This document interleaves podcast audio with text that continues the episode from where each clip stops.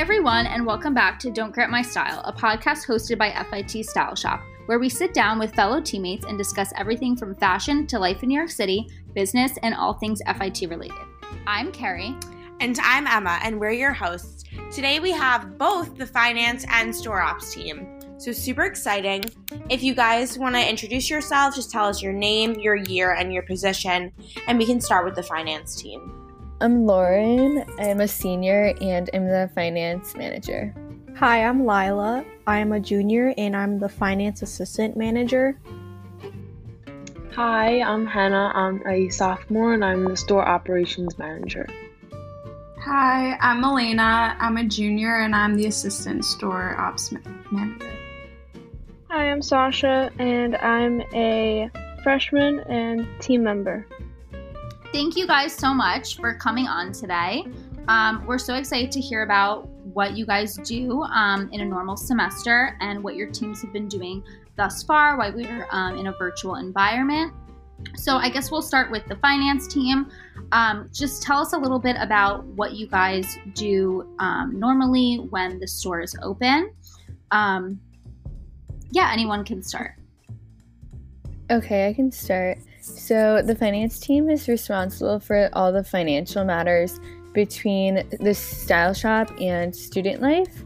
So, we manage the budgets for the departments within the style shop and just keep track of all the financial expenses for each department. And then we deposit both the cash and the card de- um, deposits to Student Life from the store. So after the store ops team counts all the money from every, every single day, we take that and then we um, would deposit it to the Student Life. Um, and we work dire- directly with store ops on that. And then we submit requis- requisitions on behalf of the style shop, um, making sure our managers and designers get paid for everything they've purchased with their own money.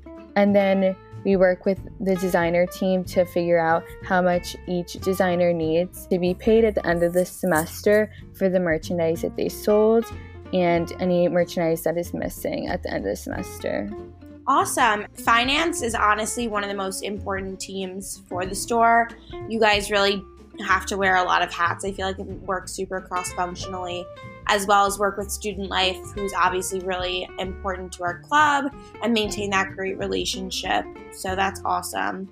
So, what is it like working with Student Life? You know, obviously they're really, you know, busy and important, and we appreciate and respect them so much. So, what has that responsibility been like for your team, and what are some important things you've learned from this?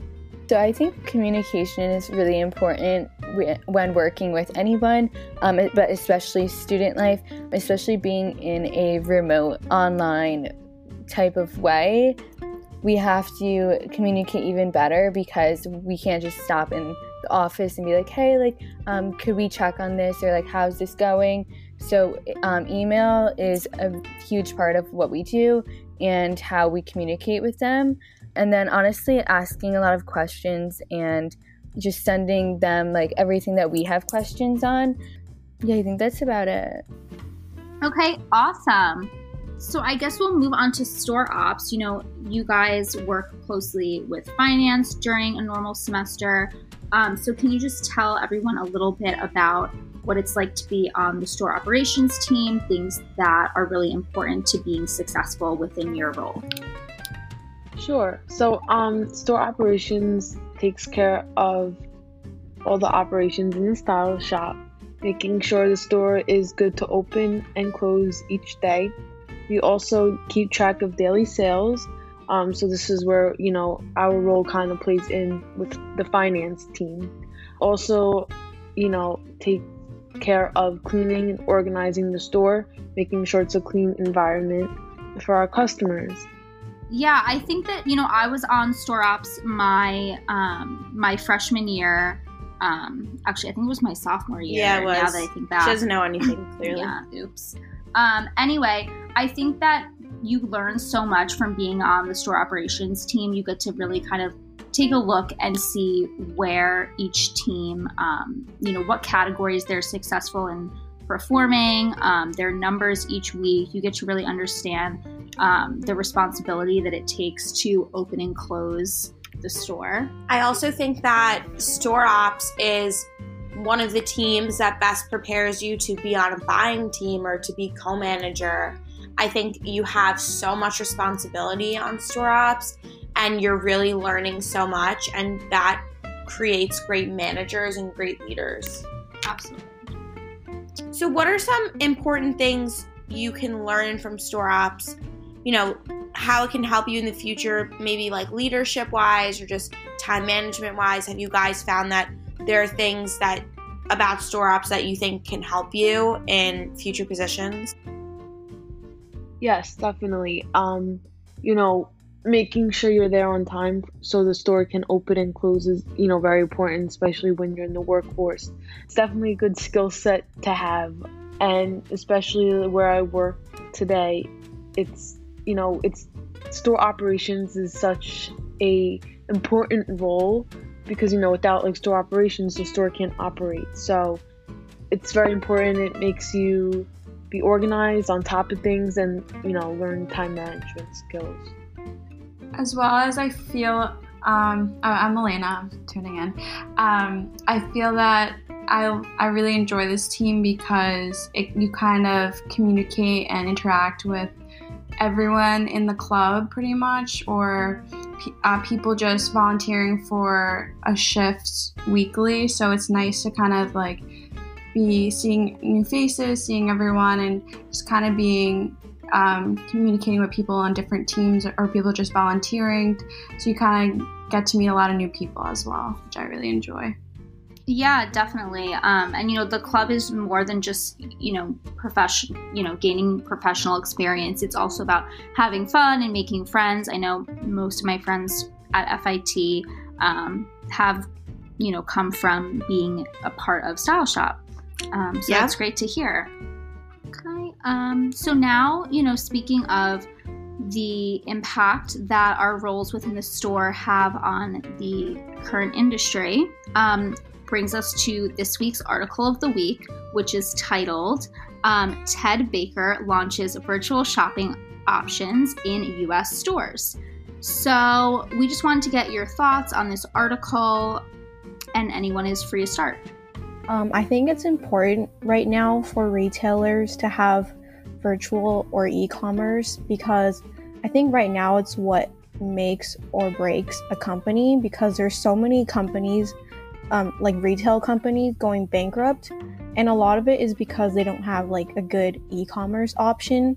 And a lot of the companies that are thriving are um, companies that are doing well with e-commerce i definitely uh, agree with you. I, I really found the article interesting. Um, it's really important you know that ted baker is deciding to do this because e-commerce is a growing business and you know, without it, you know, this is kind of like the future of retail, sort of, and it's very important, and especially with the current um, pandemic, consumers don't want to go into the store, and they like having that, you know, virtual interaction. Um, and all those new things and new ways retailers are, you know, changing their way for customers to shop. Yeah, I definitely agree with that. And I think too that like even before COVID, and you know, people were trying to figure out how to integrate um, their e-commerce and their brick and mortar uh, locations. And now that you know we've seen the effects that the pandemic has had on the fashion industry, I think people are really pushing towards more innovation. And in the article, they talk about this app called Hero, um, which brands can use to implement um, you know, a live sales associate, um, a personal stylist, somebody that is actually in the store. Um, that somebody who's shopping online can chat with. And I think that this is a great example of, you know, integrating um, both the e-commerce channel and the um, brick and mortar channel because we can really see um, the two come together.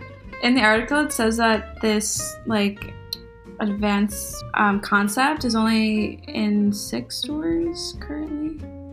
Um, so, I mean, this kind of just shows like the future of where the fashion industry is kind of t- taking off, and that I think, yeah, it's a great thing. Like they're adapting because of COVID effects, but I also think that this change like there's there's going to be changes going forward no matter what now like it's never going to be the same so i think this is definitely like uh, a look to the future what shopping is going to look like yeah so i definitely agree um, that any store that wants to like move um, like improve in 2020 and post covid and even um, probably even before covid too this would like go for it. But um, they need to move into different formats and to try and like innovate um, come up with innovative ideas to like connect with their consumers. Um, and i think ted baker is doing a great job at it. Um, this app will allow customers to um, i actually went on their like website and looked at it um, and they can help um, for product advice size and fit store availability st- styling and uh, customer service. So I think definitely the size and the fit is actually a really like good tool that um, these associates can help um, when people are looking online because when you're online you you're not gonna you see a size chart but you're not to know if like this is actually like gonna fit me but if you have someone's um, opinion at in store they could be like, oh, this runs down a little, so maybe you want to size up or something like that. So um, the consumers can actually take their feedback and it'll help them with their purchase and they won't have to return it.